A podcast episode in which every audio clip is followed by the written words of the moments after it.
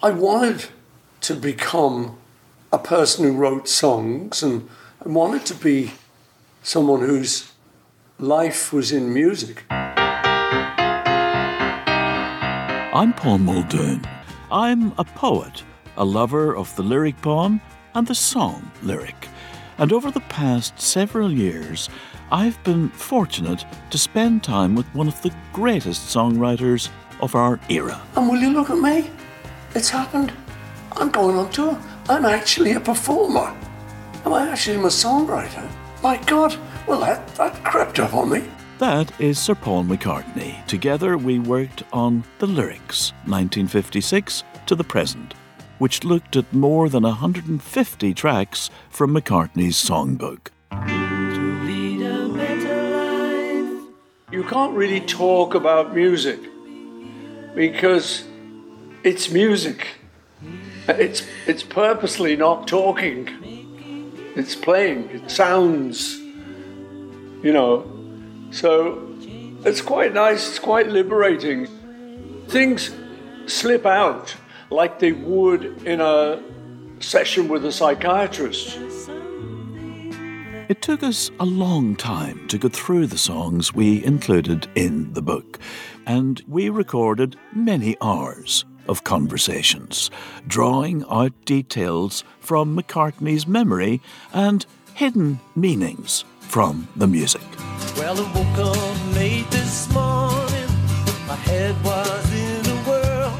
It was like going back to an old snapshot album, looking back on work I hadn't thought much about for quite a few years. For most of the conversations, we were sitting across from each other, looking at printouts of the lyrics. Behind the shelter in the middle of the roundabout, a pretty nurse is selling poppies from a tray. Funnily enough, a lot of Americans thought she was selling puppies. Mm-hmm. Really? When they, I see. Puppies. Mm-hmm. Which is another interesting image, a tray full of puppies. Well, no, she's selling poppies, and though she feels as if she's in a play, she is anyway. That's very sort of 60s. And she feels as if she's in a play, she is anyway. We never thought anyone would hear these tapes, most of which were captured on small recording devices placed on the table in front of us, or occasionally we recorded over video chat. You might hear the clinking of teacups, doorbell chimes, or us chatting over lunch. We were just logging the stories, preparing for the book, and getting to know one another.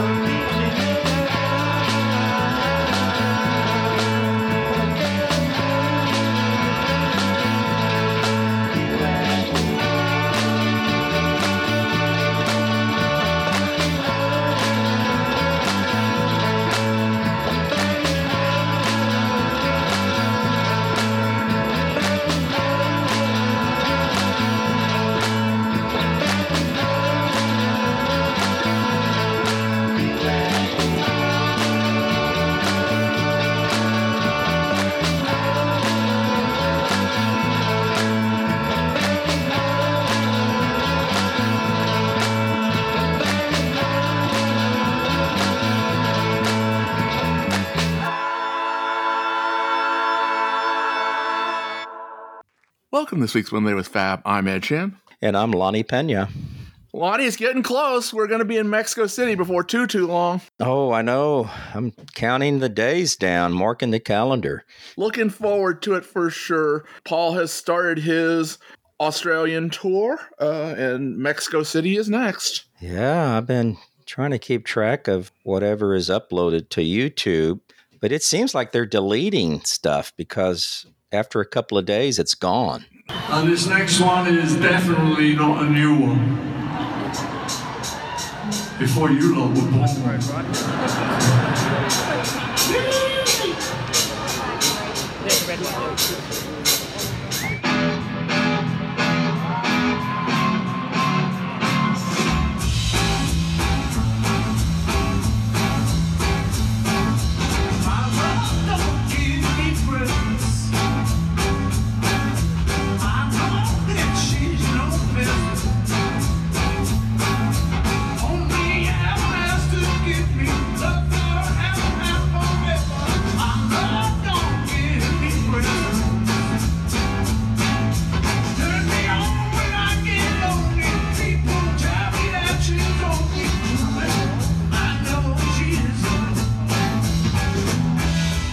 This tour, the one addition seems to be She's a Woman, which, as many times as I've seen McCartney, that's one that I have never seen him do live. He, he did it live in the Unplugged days, and then he did it live on the European tour of 2004. Okay. He never played it here in the States. It's been a while. again, it's still not going to be here in the States.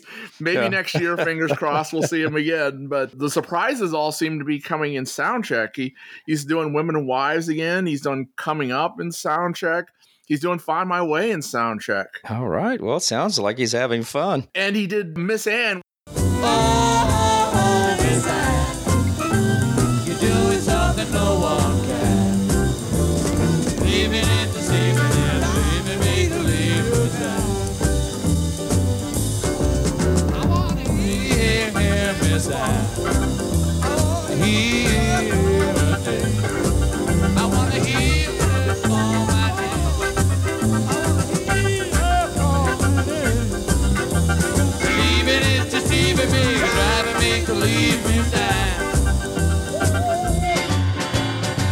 Yeah, it wasn't uh, San Ferry Anne. No, Was not San No. Okay. Not uh, Lottie, Lottie, Lottie, Miss Clawdy, which he's also done in Soundcheck. Cool. he's enjoying himself. So that's great. We're looking forward to that. Paul was also on the song Bite My Head Off on the new Rolling Stones album, Hackney Diamonds, which just came out. Yeah, I listened to that yesterday on stream on Spotify. That's a rocking song.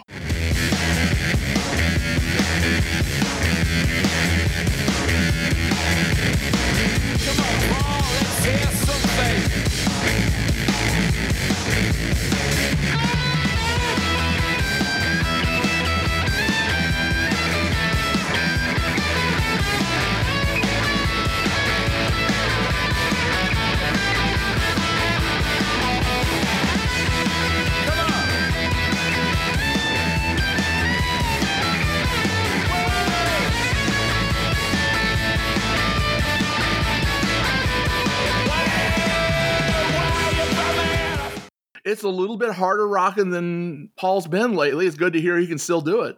Yeah, and also, also it's a little harder rock for uh, the Stones. Oh, for sure. this is much more in line with Sympathy for the Devil Stones. Yeah, They've been more in the blues mode in their original. Well, I mean, again, it's been what, 15 years since uh, the last Stones album? yeah, it's been a long, long time. But yeah, mostly it's like bluesy type, the late '70s, early '80s. And Paul's playing there. It's a rocking song. Paul's playing a fuzz bass. Yeah. Fuzz bass. What kind of bass is it? It is a 64 Hofner, but what happened was Paul showed up uh, in the studio for the song, and the producer handed him this 64 Hofner bass, and Paul said, "Well, you know, great. Well, thank you, but I already have one of these." It's like flip that little extra switch there, Paul. Paul flipped it, Sweet. Started playing it. So he had built in a fuzz effect into the 64 Hofner. See, Paul looked at it and probably uh, said, "Yeah, I'll, I only have a dozen of these. Well, what, what do I need this for?" So so he liked it so much they said, "Okay, use it on the song." They gave it to him. They gave it to him. Yeah, I know. did? Sweet, and it has uh, the turbo booster fuzz. Yeah, exactly. So it would be kind of cool if he bought that out on tour with him. I don't know if he's got it on the road with him or not. Oh, I wonder if I could retro my Epiphone Hofner copy and do a uh, fuzz. Find out how they did it. You know, Yeah, probably could have a little fuzz. I Might throw in a little chorus echo. Why it not? sounds really, really Yeah. good. And like you say, it's hard rocking. It's not metal or anything, but it is a hard rocking tune. It's a good rocker. That's all we can say. Listen to it. It's on streaming. the Stones are going to have another album out sometime in the next couple of years, and Paul has already recorded a contribution for that as well. Oh wow. Okay.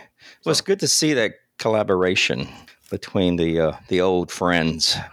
Well, I mean, that's the first time they played together, and, and you got to love Mick giving that little shout out to him. Sweet. Good news. We still got a little bit on the Ringo EP. We talked about Rewind Forward way back when it was first released. I haven't heard your thoughts on the McCartney track, uh, Yeah, feeling the sunlight. Feeling the Sunlight. There you go. Yeah, when I first saw the, before I heard it, you know, I saw the title and I'm thinking, hey, it sounds like maybe something from Fireman album. Kind of. And and it is actually a little Yeah. bit like that. A little bit. I like it. You know, it's an upbeat song. It's a happy song. It's uh there's even a little throw in of peace and love in there. I guess it's Paul and Ringo ch- chanting peace and love. Uh, well, the story is that Paul and Ringo apparently FaceTime each other every other week nowadays. That's sweet. One of these times, Ringo was like, Well, I got this new EP coming out. Can you contribute something? So Paul said, Sure. He went into his studio. He recorded the entire demo and then sent that over to Ringo, but he put the drums on it. He So it was a full demo. Paul did a vocal and Paul did drums on this demo. Yeah. And that's something I want to hear, actually. I'm sure Ringo just replaced those drum tracks. Yeah, exactly. well, that's what Ringo says. Like, wait a minute, that's my job. That's my job. He redid the drums and then he redid the vocal. I would guess Paul did both the lead and the backing on his demo that he sent to Ringo, and Ringo just kept the backing. It's one of the highlights of that EP. And this is a really good EP. This is Uh, maybe yeah. my favorite of the EP era so far. That's my second favorite. It's feeling the sunlight, but I like Shadows on the Wall. It has a really cool guitar riff throughout the song. That's pretty It, cool. It's slightly darker, and it's n- Yeah. it's one where Ringo's actually not quite doing so much peace and love. Slightly different lyrics. It's something we've kind of been asking him for. Say. Somewhere that I know, down on the road, where the roses grow so tall. High and low, they come and go, like shadows on the wall.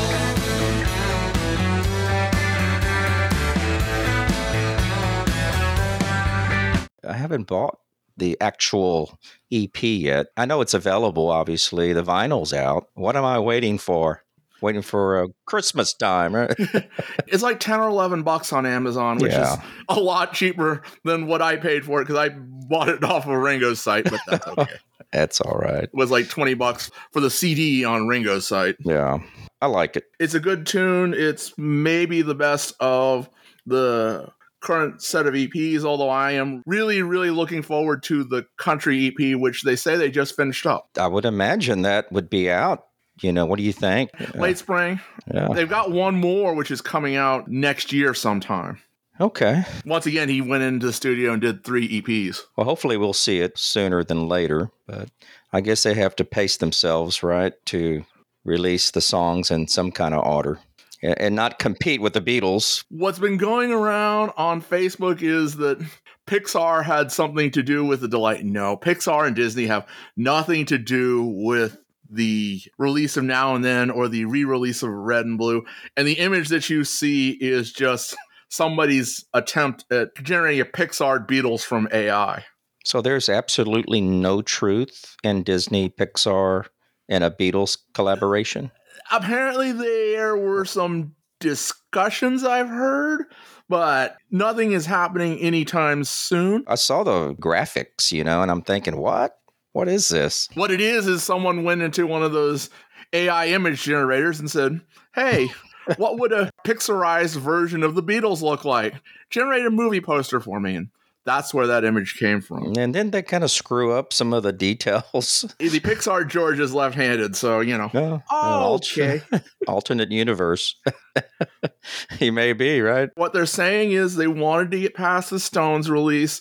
There was some issue with the physical discs And apparently, what they're saying now is that the order of the songs on the CDs will not match the order of the songs on the LPs. That's kind of unusual. That is what the rumor currently is on the delay and why they Okay. didn't announce it back in August and why it didn't come out in September. Okay.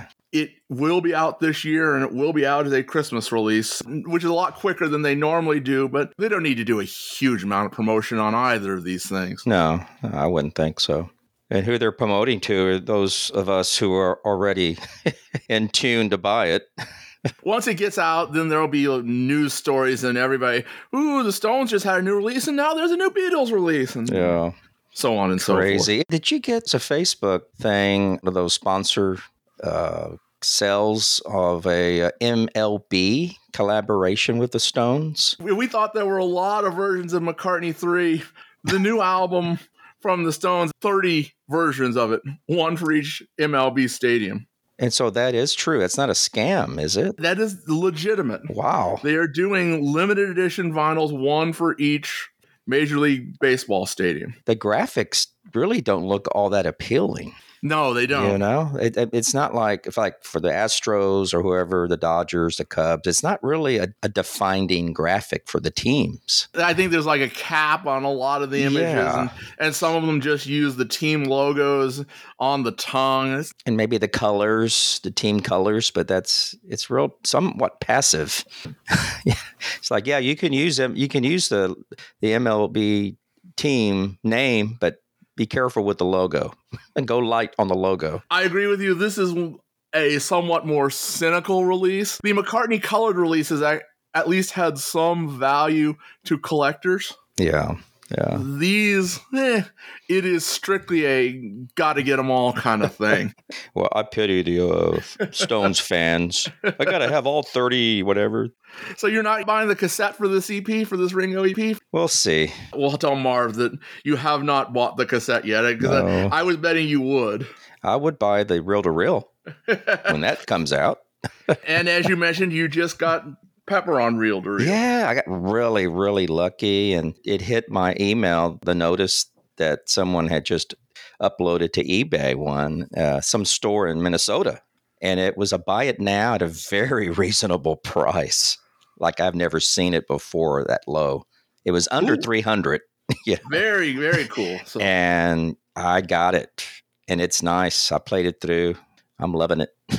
and the, the tape is still in good condition, no breaks, and it doesn't look too fragile. Not at all. And no oxide loss because that's the other thing you get on those old reel to reels. Oh, you do. I know. I have uh, the White Album, and I was really disappointed because there was a couple of uh, splices in the middle, you know, of playing the reel, and completely ruined the whole reel for me. yeah, it's a collectible rather than something you would ever actually want to play. yeah. but But this Sergeant Pepper is it's nice. It's Very, nice. very So, cool. Me Very cool. happy. Me happy.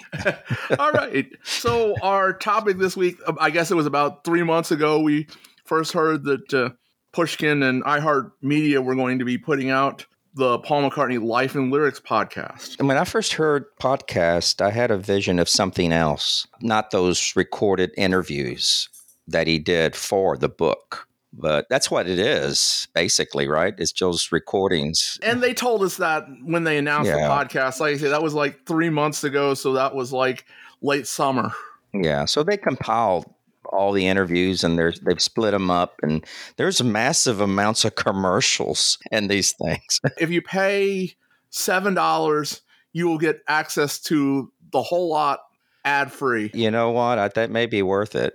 Definitely. McCartney, A Life in Lyrics, is a co production between iHeartMedia, MPL, and Pushkin Industries. Ton of commercials. I mean, it's like they're 30 minute little podcasts, 25 minutes roughly. 25. The intro is roughly a minute and a half out of every episode. The closing is about a minute out of every episode. So so there's maybe 16 to 20 minutes of content and each episode runs 25 to 30 minutes. So it's as much as a third advertising. Pushkin Yeah. is trying to to get themselves going and you know I, I certainly understand that and well that's why I say pay for it. You can fast forward through it. At least I know on Spotify, you can fast forward through the commercials. Of course, I wouldn't recommend it if you're driving. exactly.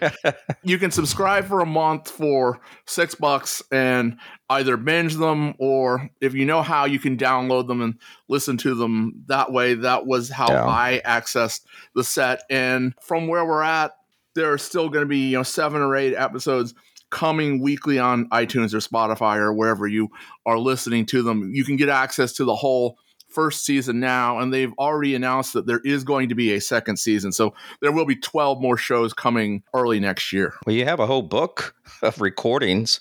You have a, a lot of recordings that went into that book, hours and hours and hours. So cool. That's nice to at least hear McCartney because a lot of it's in the books, you know. Uh, well, I mean, it is and it isn't. The base material it has been collated and rewritten in the books, but as you say, it's really nice to hear Paul actually talking about w- these songs and what they use to generate the text that's in the book. Yeah, and they do piece it together with audio, whatever the circumstances for the song. we're gonna go through the first four. What I will say is that the linking material is good the first time and maybe the second. By the third time you're listening to it, I, just go straight to the Paul quotes. There you go. The first time is, is really cool, and it is genuinely a podcast. It's not that much different than what we're doing here. Actually, you know, there's little snippets of songs. There's the clips off of the tape, and then there's Paul Muldoon doing explanatory material, and, and they Right. usually will pull some historical things, as we will discover as we go through these first four. it's good. The first two were made available on the first week, and I believe we're up to like week five if you are following along on iTunes. And but as I say, if you subscribe, you do get the full batch of them. Yeah. And that first week was the first week in uh, October, right? October 4th? Yeah, yeah, I correct. Uh, cool. So the first week, the first song is Should be Eleanor Rigby. I will never watch the movie Birds the same again. as mentioned, you, you get an intro of about a minute and a half, which is basically just an edited version of, of that little trailer we got. There's some nice little bits from Paul there where Paul Muldoon is explaining the concept of the show. Paul McCartney goes off, Oh, well, I wanted to become a person who wrote songs and I wanted to be someone whose life was in music. And will you look at me? It's happened. I'm going on tour. I'm actually a performer. I like Paul doing that. And, and he, he sounds like he's just having a blast. It really does. And finally, it dawned on him he is a performer. it's realization, it's the ultimate self realization. And then Paul goes, Well, you know, that just kind of crept up on me. Oh, I would have loved to have video of this. some of this was done in person and in those instances there's no video but i wonder if they actually taped the zoom I'm sure. you know if they Why recorded wouldn't the they? video on the zoom then those clips may well exist in video Yeah, interesting. Yeah, I would. I would love to to see some video. Doesn't have to be every one e- e- episode, but just little video clips. I feel okay about admitting to the fact that, yeah, I wanted to look a bit bookish. I wanted to smoke a pipe on the top deck of a bus. each show ends up being a bit less than 20 minutes of which half of which is Paul talking. So out of this whole 24 episodes, we may get three hours of Paul talking across the whole 24 episodes, and it's probably not even going to be that much. They have edited this very tightly. They, did. they have taken lessons from me, I think. There was a whole lot of editing going on, but you do it much better, Ed. well, they should hire me then and let And me go through the tapes and pick what goes into the shows. And you you certainly have the experience. Seven years of We're coming up on 10 before too, too long. that's crazy. Paul Muldoon does the introduction. Then we go into episode one. The first couple of episodes are very much them kind of learning how they want to do this. The last four or five are actually much better from my point of view. They, Yeah. they start including like outtakes, and you know we'll we'll do that as we actually get to them on the free version. We'll we'll do two more shows on season one. You know, we'll I think we're going to stick to this four episodes to Okay. one review show for us. So we'll do two more on this as we get to them. But having heard the whole series, it gets a lot better. The the first three or four, although really the fourth is uh, quite a bit better than the first three, to my point of view. Okay. Well, I, I'm, I'm only on the first four, so I'm taking notes. Muldoon and McCartney are talking. They, I like what Paul says at the top that he wanted to be not only a poet, but he enjoyed being bookish. That he, he wanted to be the sort of fellow to, to smoke a pipe on the top of a bus. We've heard that about Paul, right. Paul McCartney before, but I like to hear him say it. He also got a confirmation. Was I don't know if that's the right word from his peers. And you're talking about Ginsberg and what Ginsberg said. He was really pleased with. What did he say about the lyrics? About So know, apparently, Paul had gone to Ginsberg and maybe not song lyrics, but some of his poetry. he had gone to right. Ginsberg and kind of asked them to give it the once over, and, and Ginsberg had made some changes and made some suggestions. But then Paul went and gave him the lyrics to Eleanor Rigby, and he turned around and said, Well, that's a great poem. no changes needed. As Paul likes to say, he was dead chuffed, although that's not what he actually right, says here. right, right. But that's the phrase that he likes to use. And he uses it well. Paul Muldoon tells us that Paul McCartney would constantly go back to Eleanor Rigby, that this was kind of a reference point for him in Mhm. his songwriting. They go into some detail about the mentality and the upbringing that Paul had, the inspiration he had from his father, correlating to some aspect of this song with the older folks in the song. We've heard Paul talk a little bit about how he used to like to go around to what it wouldn't have been all folks' homes then, but it would have been just the elderly people in the neighborhood. And when he was a member of the Scouts in England, they had something they called Bob a Job Week. They were very courteous and very polite and very gentlemanly. So Paul got to know these elderly people, and they would come up again in like English tea. He would tell us that that's the kind of person that he would imagine when he was writing that song. Right. So out of that came this image of a little old lady. Who's that little old man? Who's that little old lady? They get you- That's a reoccurring theme. And one thing that I hadn't heard before, he talks about his um, mom, uh, Mary, and then he talks about him sort of envisioning the woman that he would marry uh, himself, and how he always saw the, the curlers and the My mom's favourite was Nivea, and I, lo- I love it to this day. Yes, beautiful packaging. Yeah. Nivea. kind of scared me a little that women used quite so much cold cream. Hmm. The unguents, as they call them, you know, this kind of greasy stuff Yeah, that they put on. and it was my dread yeah. when I got older and got married that I would marry someone who would say, "Oh, I love," and would put one of these big shower caps on Yes. and under curlers and have masses of things, and, and I really so that played on my mind quite a bit. Yes. I guess that wasn't too favorable to some degree. it's a great story. yeah, it really is. It's that's definitely some good insight. That's the kind of thing we get here that we kind of haven't gotten in anywhere else, and it isn't even really in the book. Then it kind of goes into some things that we have heard before. Uh, Eleanor came from Eleanor Bron. Paul Muldoon makes the claim that John Lennon dated Eleanor Bron. Yeah, I heard that.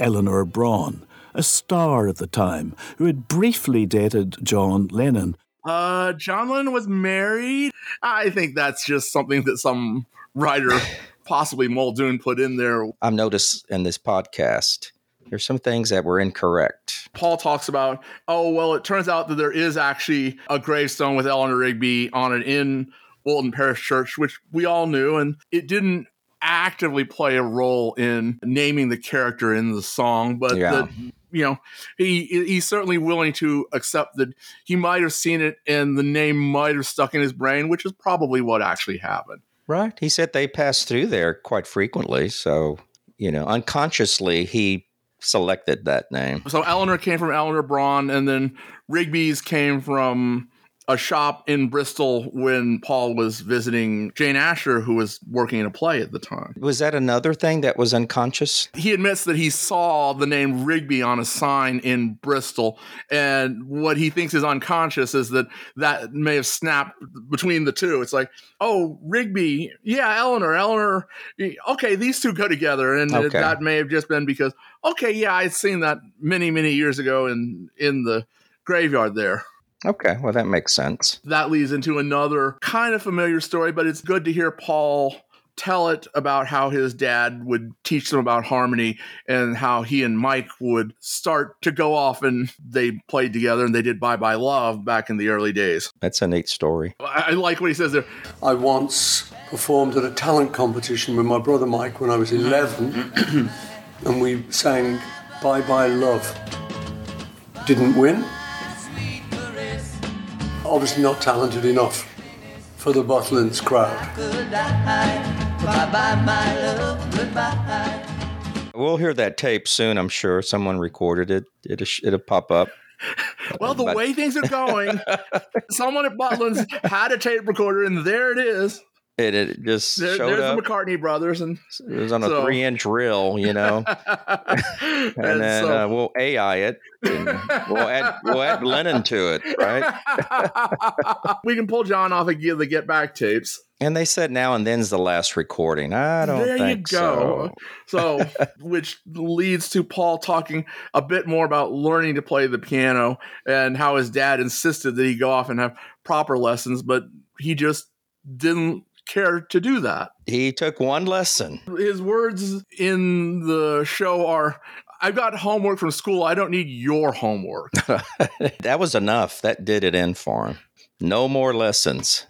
if it's homework involved. At least for a little while. Once the Beatles made it big, he kind of decided, well, okay, I got to go and actually try and learn a little bit more. And he actually went to the Guildhall and said, Can you teach me the proper way to play piano? And they started where you start, you know, with the five finger exercises. And okay, that's enough. I don't need that. that was it. Starting to read the notes, forget it. What is it? Every good boy does fine. yeah, exactly. That was pretty much the, my story as well. I took one guitar lesson, Ed, and that was in 73. and no more. I just wanted to learn the song. I didn't care about the notes. he also explains, you know, we've seen him teaching people how to play the piano a couple times. We we saw it in McCartney 321. We saw it in Get Back. You put your fingers here, you move them over one, you move them over one again, and you get these chords. Yeah, it, it's not teaching music, it's visual training. This is the structure, this is the display. Go for it. And so what Paul says is that you get C, D minor, E minor, F, G, A minor, right there. That's like most of the Beatles songs. Right. That's more than you need to know. And then get a George Martin to add a little bit of extra. What more do you need? we go into the Eleanor Rigby story a little bit, a little bit about Bernard Herrmann. He makes some really interesting and really unique observations about Bach, actually. We all know from the history books that Bach he was an innovator at the time in his music. He was hard rock back then for classical music, right? Yeah, you gotta love what Paul says. I'd suddenly grasped that it was all mathematics. It was forming a sort of pyramid. I love this 2, 4, 8, 16 thing. It's like, oh wow. You know, you don't think of McCartney as writing in a mathematical fashion. You, we like to think of it as all art, but he gets the basics behind it as well. A very interesting tidbit about that. Did not know it. And then it kind of ends with the Father McCartney story. It started as Father McCartney, but he didn't want it to be that personal. We've heard that story that, that it was him and John and Pete Shotton and George and Ringo and Mal and Neil, and they were just all sitting around and they went through the names in the phone book. And Let his fingers do the walking. he doesn't go into that story here. Then the last thing on this show, he and Paul Muldoon go through a couple of links linking together the Psycho, the film story, you know, the old woman and the mother in Psycho. And it's like, well, maybe that's a slight stretch, but I can Yeah. actually kind of see it. And, and and Paul agrees. He got some of the music that's playing. I think it's also in the same key with that striking uh, E minor. And then a great line from the Eastmans from Linda's dad. Linda's dad used to say his left ball twitched. You know, when he, There's a physical response. yeah. Look at all the lovely people. That show one. show two is back in the USSR. There's some history there. Do the kids know what that is? USSR? Muldoon seems to want to call it the joke of an era. Uh, that may be overstating Yeah. things just a bit much. Getting a little dramatic there, I guess. They have some period news pieces, and then into Paul, where uh, he he talks about the fact that the obvious first inspiration was Chuck Berry's Back in the US. Yeah, that was a good rock and roller some years before, but obviously something that Paul and John had listened to as teenagers. Well, obviously they were still listening to it as the next year John Lennon would rip off Chuck Berry. Here come a flat top. yep. And so Paul talks about how, you know, we were just kind of getting to the point. It was a little bit too pro US because we were in the UK. Um, so I could poke fun at it in my own way. And when I saw that USSR was kind of similar, then I realized I could, instead of back in the US, I could do a little parody on Chuck's idea of being back. And I would have a Russian guy who'd come from America and was glad to be back in Russia. And he'd come, he'd come from Miami on BOAC, British Overseas Airways Corporation. VC-10, BOAC's outstanding contribution to the second generation of jet airliners. You know, again, you have to be, I guess, in that time period. And I was a young boy at the time. I wouldn't have gotten it because with the politics at that time, you know, I just probably wouldn't have understood what this all meant. But I'm sure some of the adults ha- may have had some issues with this song because it, it, we were in the Cold War. There is that book from the infamous Reverend David A. Noebel, Communism, Hypnotism, and the Beatles. Oh, yeah, I forgot about that. Fresh off of the bigger than Jesus controversy, wanted something else. We go into a little bit about BOAC, British Overseas Airways Corporation. They play a vintage commercial, and that's kind of cool. That was the old airlines, TWA, BOAC. They're all gone now. Pan Am. So Paul will tell us that the harmonies were influenced by the Beach Boys. Well, obviously, We knew that. Yeah. But that this is kind of his version of California Girls really knocked me out. I think I was very lucky. As I say, when I hit this little hu- humorous vein, it it seemed to just sort of flow.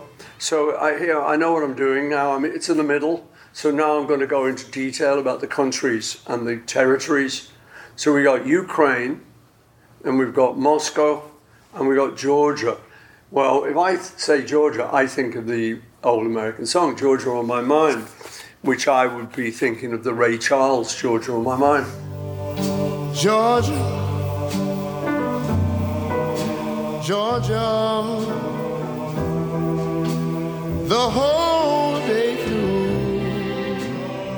That is one of the more clever things on there, actually. yeah. Muldoon explains things a little bit, talks to the kids, and Paul says, Well, uh, I'm still finding amazing things in these lyrics.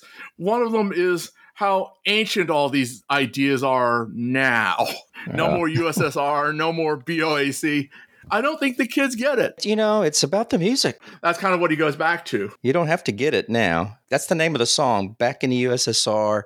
I don't know what that is, but it's a great song.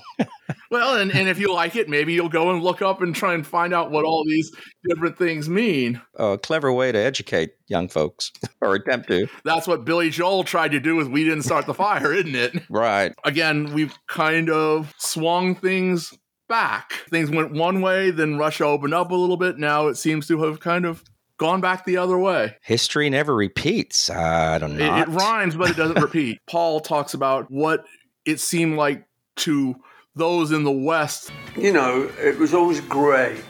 So, I mean, when I'm writing this song, it's very much tongue in cheek. I'm not really thinking there's anything for this guy to go back to. I mean, I remember when we first went to Berlin and sort of looked over the wall. To me, I just knew there was like a, a vast grey expanse that was beyond this wall and that we were all in Technicolor. that is so true for that time period. And he talks a little bit about the story that we heard from the Beatles in Russia documentary. The first time we ever heard about the bone records that people used to make. That's crazy. That the only way they could make records, they could make flexi discs, they could take imprints and put them on old x ray film. And that's the only way they could keep the officials from knowing what they were doing. Do you have any of those? I don't, I've got some of the early official releases. Yes, I have a couple of them, the official releases, but not the X-ray film ones. See someone's X-rays. It's a cracked skull. That's right. Third track down. It ends with a little bit of discussion about Paul went and played Red Square and met Putin, and well, now things have changed yet again. Oh yeah, it all comes around. And then, of course, the postscript to that is Paul is dropped back in the USSR from his concert set list as kind of his own little protest. Okay, on to episode three. Let it be. This one starts a little bit differently. It starts with an intro where they're talking about the end of touring, and we got a little bit of the live rock and roll music. I didn't listen to see which one it is, but it may be Germany.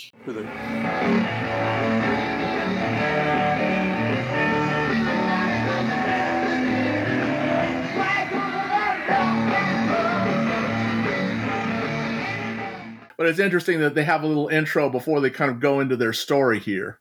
Yeah, well, they wanted to, I guess, establish a baseline for the mental anxiety that was happening with touring and Yeah, other I mean- other things that were to come in 1968. So what Paul says is we were getting a little fed up with it. Even Ringo expressed displeasure. I got the impression he was the last one to get fed up with it. Paul was the last one. I mean, Paul, Yeah.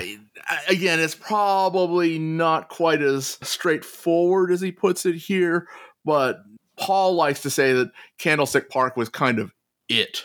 I generally just sort of soldiered on. But after this Candlestick Park, I just finally said, oh, f- God, this is like just so bad. I agree with all you guys. We should just give up touring. We know that before they even went to Candlestick Park, they had absolutely refused the 67 tour, and they were certain that this was going to be the last live show for at least a while. Right. There was a lot of chaos going on in 66, Manila and all that other stuff. And we will mention here just ever so briefly Ken Womack's book is coming out. We are going to have Ken Womack on in a few weeks, and amongst the marvelous things in the book that we're going to find out about is just what went on in Manila in that 66 tour. Oh, Boy, it's going to be interesting. Very interesting. This is the first time we actually hear Paul curse in this podcast series, which I like, you know. It's The- unedited, folks. It- well, it, it is Well, edited. not censored. I think yeah, it's uncensored, and I think the clips are continuous. You know, I think when they play a clip, we're getting complete sentences from Paul. They're not mashing together sentences. I like that. It shows how kind of at ease Paul is when he's doing these discussions. It's not really an interview. He's talking to Paul Muldoon about what about this and what about that, and Yeah. get the f off and you know and in some of the later episodes we actually hear paul discussing these things while he's having his lunch These recordings were, I don't think, initially meant to be podcast, right? Or broadcast. no no no not at all So he was pretty relaxed, you know. the idea was we're doing this lyrics book we want to tell paul mccartney stories about the lyrics to all of these songs And then, you know, I guess at some point they said, well, this is a lot of good audio. We can make it into what it is. i still want them to kind of put the whole archive up on Yeah. somewhere i mean most people won't want to listen to it but you and i would Yeah. And of course, and again, gets back to the fact that he's really relaxed and he's saying the words, you know, the curse words and whatnot, because he probably doesn't think this will ever be out. He also approved it. MPL is one of the producers of this show. Uh, Obviously, he approved it, but I'm saying initially when he was talking, It was conversations in person with the tape recorder running, and then during the COVID era, it was a bunch of Zoom conversations. They would get together once a month and talk for two or three hours at a time. yeah, so this is the first Fayu in the series. Discussions of the kind of beginnings of the breakup of the Beatles, certainly the end of touring, leads to Paul saying that I'd just been doing too much of everything. That's kind of a deep, deep statement there. Yeah, what does he mean? Like he is keeping the Beatles together, he is recording, he's producing. And drugs, Yeah, these substances, you know, and and then the whole Apple thing. yeah, a lot going on there. And then, of course, when Epstein passed away, That was kind of the uh, predecessor of this whole thing. right? Paul Muldoon gives us his background. Lennon and McCartney's friendship was becoming increasingly strained. The Beatles were barreling toward their eventual breakup. Now, Paul says some things which he doesn't usually say. It was a period of change because John and Yoko had got together, and that was bound to have an effect on the dynamics of the group. So things like Yoko being in the in the middle, literally in the middle of the recording session, was you know something you had to deal with. And the the idea was that if John wanted this to happen, then it should happen. And there's no reason why not. Well, except that there is a reason why not. You know, you're there to do some work, But yeah, and uh, anything that disturbs us is disturbing. Out of deference to John, we would allow this and not make a fuss. And yet at the same time, I don't think any of us particularly liked it. It was an interference in the workplace. Right. We had a way we worked. There were four of us who worked with George Martin and an engineer. And that was basically it. And we'd always done it like that. So, not being very confrontational, I think we just bottled it up and just got on with it. Paul is usually a little bit more diplomatic when he explains this. It's good to hear his actual feelings. And he's not saying that Yoko broke up the Beatles. He's saying that her being there necessitated change. Well, certainly. Again, when he was talking about this, he was relaxed. Initially, he wasn't thinking anyone would hear this, but he kept it in the podcast, obviously. But that's how he feels, you know. And it's it, like you said, it's not really talking bad about Yoko. It's it's basically saying we have to deal with this. This is reality. We're dealing with this because we know that this is what John wants. And if we say no, John's going to walk out. Right. I find Muldoon's questions following that a little bit leading in answer to what Muldoon is asking about. He's kind of asking Paul to say, Did Yoko break up the Beatles? And Paul then goes a little bit diplomatic. Anything that disturbs us is disturbing. I don't think any of us liked it. It was an interference. And that's about as far as he would go. Like he just said, they dealt with it. And so that leads into some additional discussion about you know, what was life like in the studio and how Paul was kind of raised not to be confrontational. Which this is the first time maybe I've ever heard Paul actually say that. We were encouraged to be good guys. I value politeness, courtesy, and don't particularly like confrontation. That was an interesting bit. We've always kind of thought that that's the way Paul was, and we've always kind of thought that that's the way how uh, Paul handled John Lennon. And here he is actually coming out saying, "Yeah, that's what I am." Of course, that's the way he was raised. So once again, he repeats that story. That Yeah. I like how he refers to Jim Mac as being the one who raises Trilby. It's not a bowler hat; it's a Trilby. Trilby. Okay, so as you can guess, today I'd like to talk to you about the Trilby hat because the Trilby is one of the classic dress hats which has perhaps fared better than some of the others in its transition to the modern world. And that's, I think, because it's a little more understated than many of those more classic hats like the bowler uh, and the Homburg and even the slightly uh, related cousin of the Trilby, the fedora hat. which leads to a slight diversion where Muldoon tries to associate Que Sera Sera with Let It Be.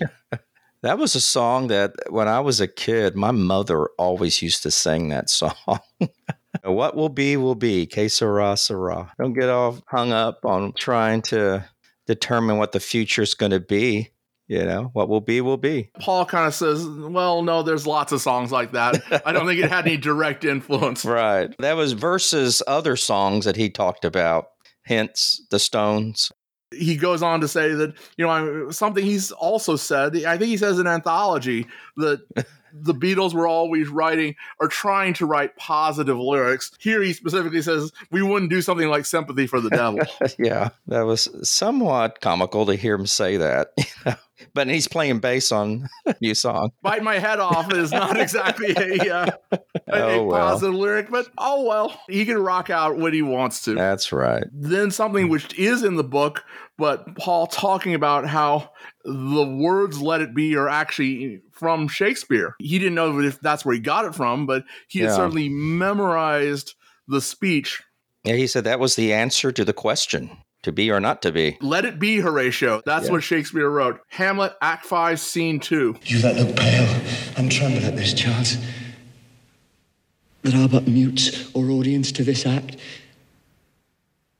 Had I but time, as this fell Sergeant Death is strict in his arrest. oh, I could tell you, but let it be. I'm going to add that to my bootleg version of Let It Be towards the end. like the fade off of I Am the Walrus. Paul quotes another line from Shakespeare. He- they don't point it out. Oh, that this too solid flesh shall melt, which, well, he also does in Hard Day's Night. Yeah. Interesting there. Oh, that this too, too solid flesh would melt.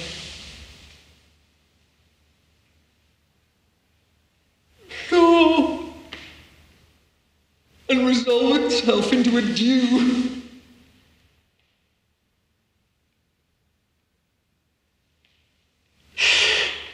And that the everlasting had not fixed his canon against self-slaughter, oh God. Oh, that this too too solid flesh would melt.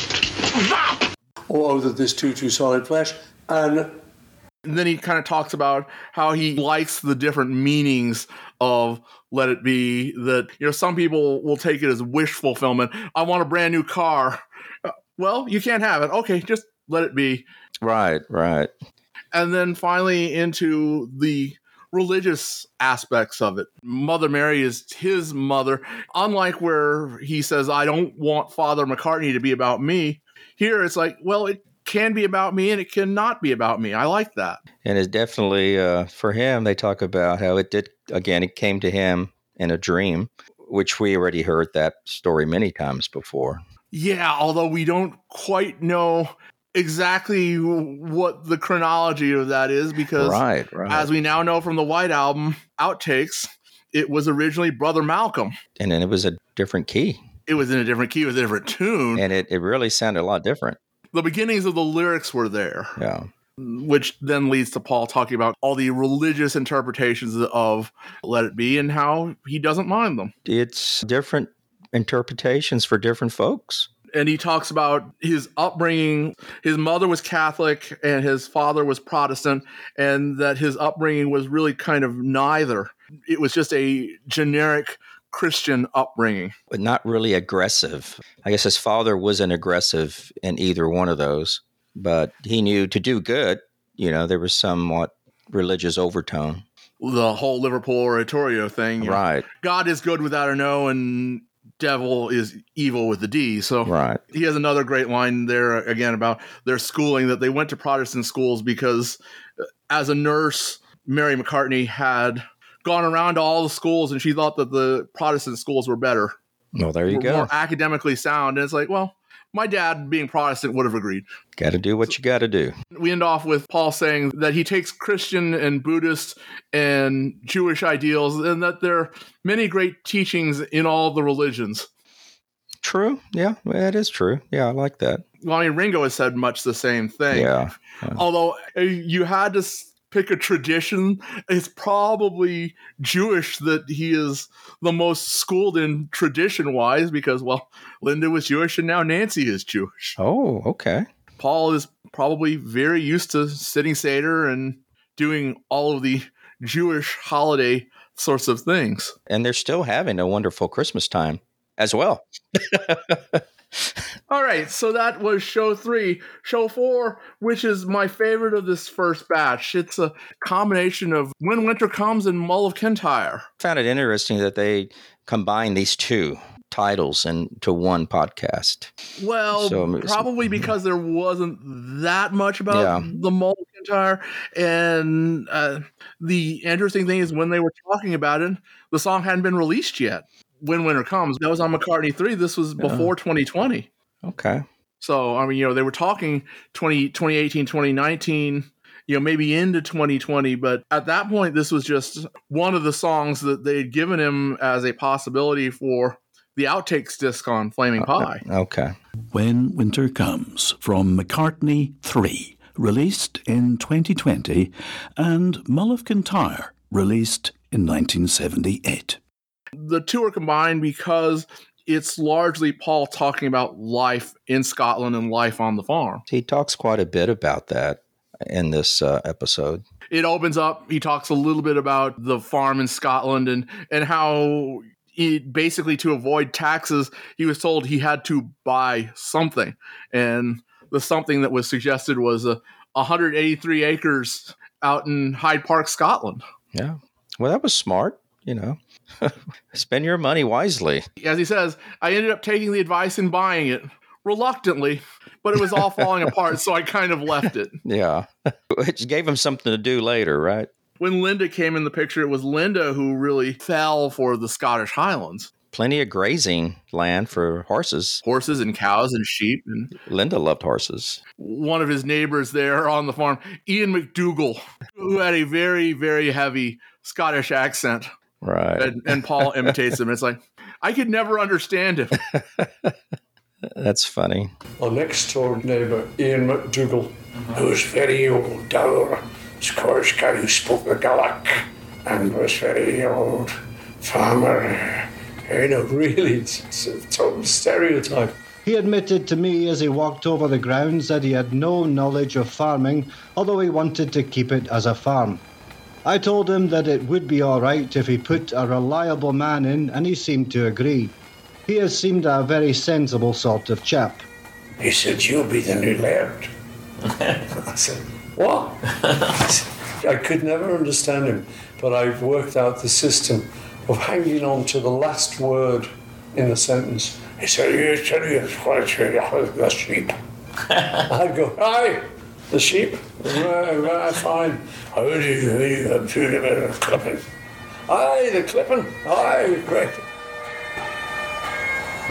We dive back into 1968 and 1969. Not only were the Beatles were falling apart, Apple was kind of in disarray. To say the least. Paul's way of getting away from that was okay, Linda likes the farm, and we can go to Scotland and not have to deal with all these meetings. It certainly was a getaway for him in many, many ways. That freedom was just great, is what Paul says. Yeah.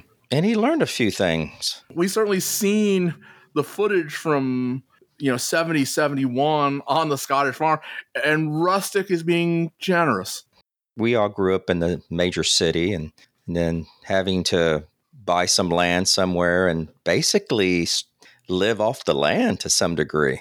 They could certainly go and buy food and Yeah. essentials as needed. But he was doing things that farmers do, which he wasn't a farmer. He had to learn exactly how to do all that stuff. When they were in Scotland at the farm, they could be cut off because of whatever situation, snow, flood, or whatever. And so they would end up having to deal with what they had readily available to them. It allowed me to be a man, which I like. It's like, yeah, it, it was uh-huh. very nice. Quite a difficult period. It allowed me to see a different side of myself. It was wonderful. And Paul has certainly developed that sort of outdoorsman aspect to him over the years. you know, he had the time of his life, and especially with his family. Well, the you know Linda, and then their Heather and their new family that they were starting. Linda, Martha, and the baby, Yeah. and Heather.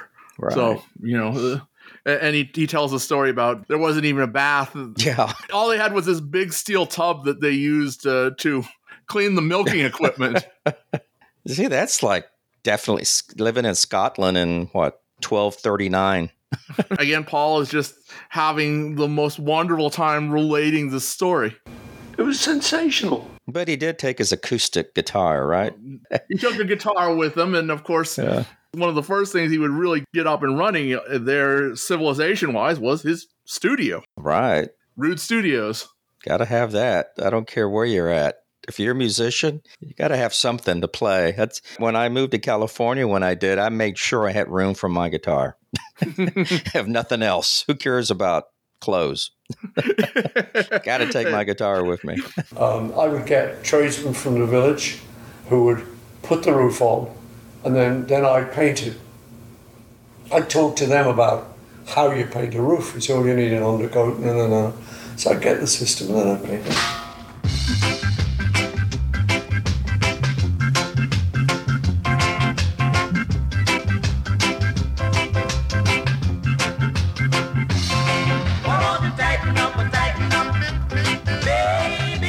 We listened to Tighten Up records, the two Tighten Up volumes.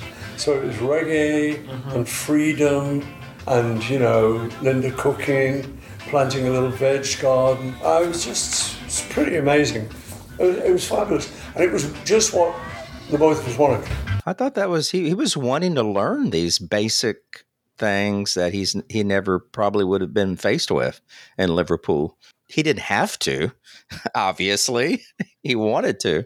Linda was doing one thing, and it's like, well, what can I do? Well, I can do this. I think Paul certainly likes to pretend to be handy. He can be handy a little bit. He- you Yeah. know, he's not a tradesman, but uh, Well, he was milking the cows or whatever. I don't know they had cows, but he was what he he was shearing the sheep. that is the story which he mentions here was Yeah. that uh, not only was he shearing the sheep, he was doing it with hand clippers. None of that electric razor stuff for him. You're right.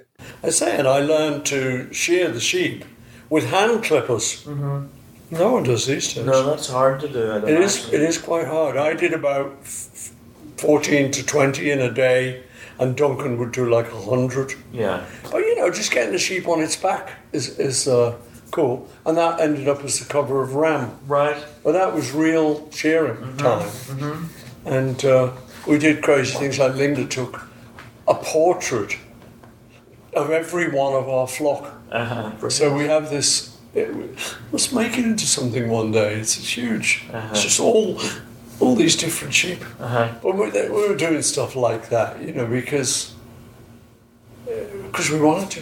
It, it's genuine. You know, this is how we were living. I'm glad Paul didn't nip his fingers. that would have been a different story, right?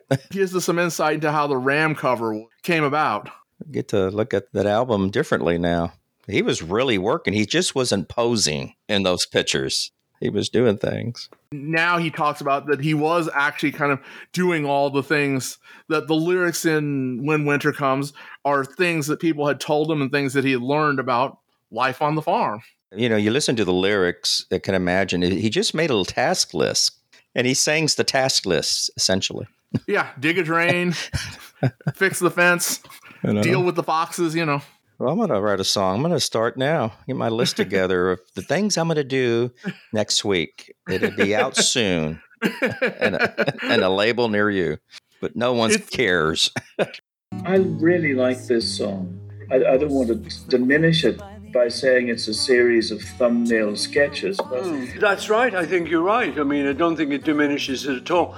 I think um, it's it's memories of actual actual things, and each Yeah. one makes up a nice little scene. Fixing the fence, foxes, da da da. Next one, digging the trench, da da da. Planting trees. I must find the time to plant some trees in the meadow where the river flows. In time to come, they'll make good shade for some poor soul. In the meadow where the river flows, in time to come they'll make good shade for some poor soul.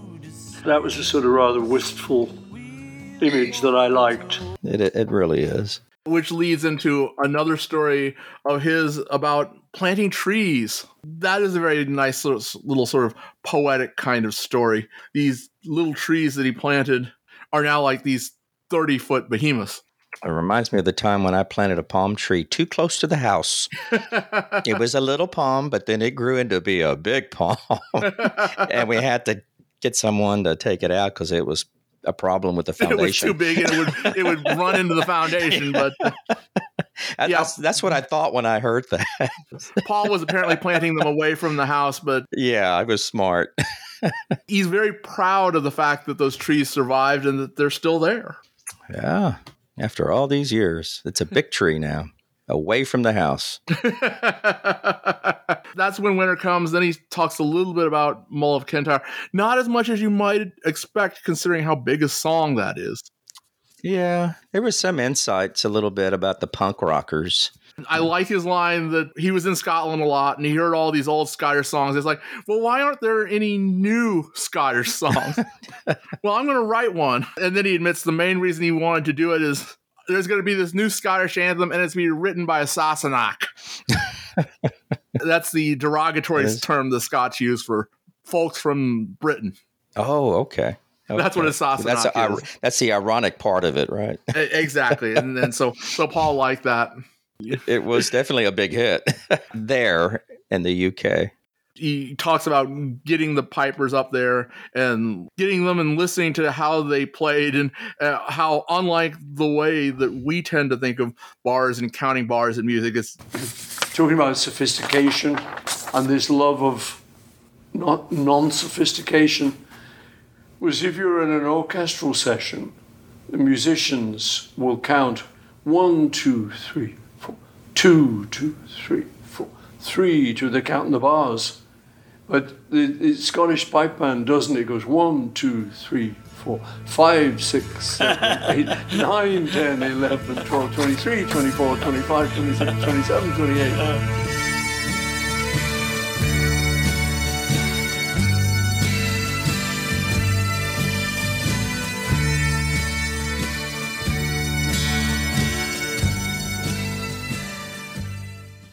Yeah, he's he's mentioned that before because there's a big delay. You know, you got to blow air and then you have to play, right? blow air and play. So how do you time that? well apparently apparently they know how to they do know it how to do it. that's why you count bars the way they count bars Uh, crazy. so it had gone on it had been a big hit and the story you were mentioning Linda and I were in traffic in London, in the West End somewhere, and there was a big gang of punks who looked very aggressive. You know, the, the, the look was aggressive. sure. And they come sort of stomping through in their sort of bovver boots, and they come with a car, and we're kind of you know, crouching a little bit, trying to not get noticed, thinking, Jesus, what are they going to do? You know, they're going to think we're the enemy, kind of thing. And then they notice us, oi, oi, oi.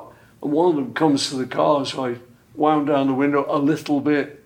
He goes, hey, hey, Paul, Paul, that Mull of Kintyre's right. Yeah, oh, hallelujah. He got the thumbs up from the punkers. you gotta love that story Yeah. Uh, that was pretty interesting because when that song came out here in the States, he didn't do a thing. well it was the b-side of girls school here girls school uh, a nice enough rocker but We were so used to albums and songs coming out like every six months. This was in the 70s. And there was a huge delay between Mull of Kintyre and the previous release was December of 76, the live album. Mull of Kintyre came out November of 77, not, s- not 78, like they said in the podcast. Did you hear? Did you So, catch that? yeah yeah that, yeah i caught that Yeah, so that, that didn't come out in 78. It came out in November of 77. And I just remember thinking, man, it's when's Paul going to release something? It's been a year and nothing. well you know linda was pregnant and Well, we no one knew that back then. wasn't that announced at the very end of that world tour in like Yeah. australia It may have been, but when they were working on uh, london town unless you were reading Rolling Stone magazine or Okay, Creem maybe, yeah. magazine, you didn't get all this information. the news leaked out late 76 Well, I yeah, the Girl School was the hit, but that it, it wasn't much of a hit. I don't. I Yeah. think it made the charts. What sixty four on the charts? it didn't go real high and i mean it's high. still it's the biggest song in the rest of the world and did nothing here and there's another song i still haven't seen paul live because paul chose not to do it in canada when i went to go see him expressly for that purpose Yeah, didn't but do that's it. okay But he has So, done it. Yeah, he he used to do do it live wherever he could get himself a pipe band he might do it in Mexico City and use accordions instead of bagpipes. No, nah, I don't we, think so. we might get Hope of Deliverance. If we get anything, we'll get Hope of Deliverance, which was a big hit in Mexico and South and Central America. But anyway, it ends with Paul retelling the Life magazine story and you know talking a little bit about just how remote their Scottish property actually is. A familiar story, but again, it's nice to hear Paul tell it. Yeah, didn't get a lot of paparazzi out there. We get an extended coda where Paul Muldoon talks about when winter comes and the fact that it came out on McCartney 3 and how it's a song which was perfect for the COVID era. You know, a, a good two minutes from Paul Muldoon closing out this episode. Right, with more commercials. The next episode, which we will start the next review show with is Penny Lane. Oh, that'd be fun. The episode closes. We learn, as we mentioned, that this was a co production between iHeartMedia, MPL, and Pushkin Industries. All of the above, folks. Give everyone credit where credit is due. That is the first four episodes of the uh, McCartney podcast. They are all available with the ads, or like I say, if you want to pay seven bucks, you can get the whole first season of 12 episodes from Pushkin ad free. So you- you're going to save yourself probably a good full hour on these first four by not having to listen to all the promos. Uh, most of them are for other Pushkin podcasts. I don't blame them. They are providing them free for those who cannot or do not want to pay for them, and that's cool. So there, you said a total of 12 episodes? A total of 12 in season one uh, that are available, like I say, right now. There will be 12 more coming out in the spring. Okay. If you pay the seven bucks, you can download, well, you can listen to or download if you know how all 12 right now. So they have enough to go next couple of years. It's 12 now, so 10 more weeks. That'll go through the end of this year. If, like, you know, February, March, they release the next 12, that'll then run through summer of next year. Okay. I'm happy with it, and, and I'm actually surprised at how much of a real podcast it actually is. Yeah, I'm very happy with it. I like all the little, uh, despite the commercials, when I'm listening to it driving, I, I do a lot of driving for work and it, it's pleasant. I like it. We look forward to reviewing the next eight or the next four, and then we'll do one more show to review the last four of season one. And not next week, but early in November, just before we are off to Mexico City, and just as the book is coming out, look for at least you, myself, and John Stone to be joined by Ken Womack Yay. as we can actually talk about the Mal Evans book, which you all will be getting November the 14th. November the 14th. I love it. This is, I'm so excited about the book. I'm so excited to have Ken on the show. It's going to be really good. And then Ken will be here in town in uh, December. We're trying to get a second visit from him when he's actually here in person, but we don't know if that's going to happen just yet. Well, that'd be good if, if it does. But regardless, it's going to be really, uh, really uh, exciting to talk to him and get some more details ab- about the book. Well, we will all have read it by the time we are talking with you. There you go. All right. Thanks, everybody. Talk to you soon. Be safe, folks.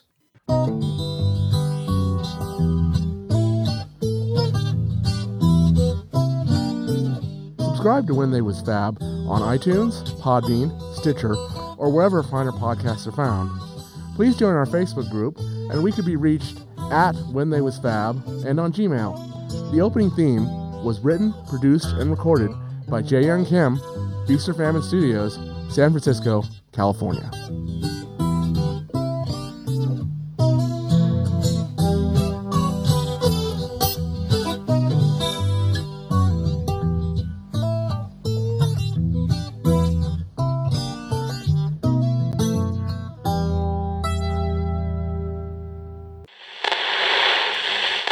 The next episode, Under Milk Wood by Dylan Thomas.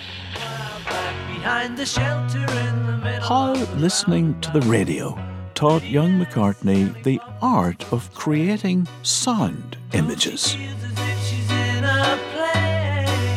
She is anyway. Penny Lane. Next time on McCartney, A Life in Lyrics.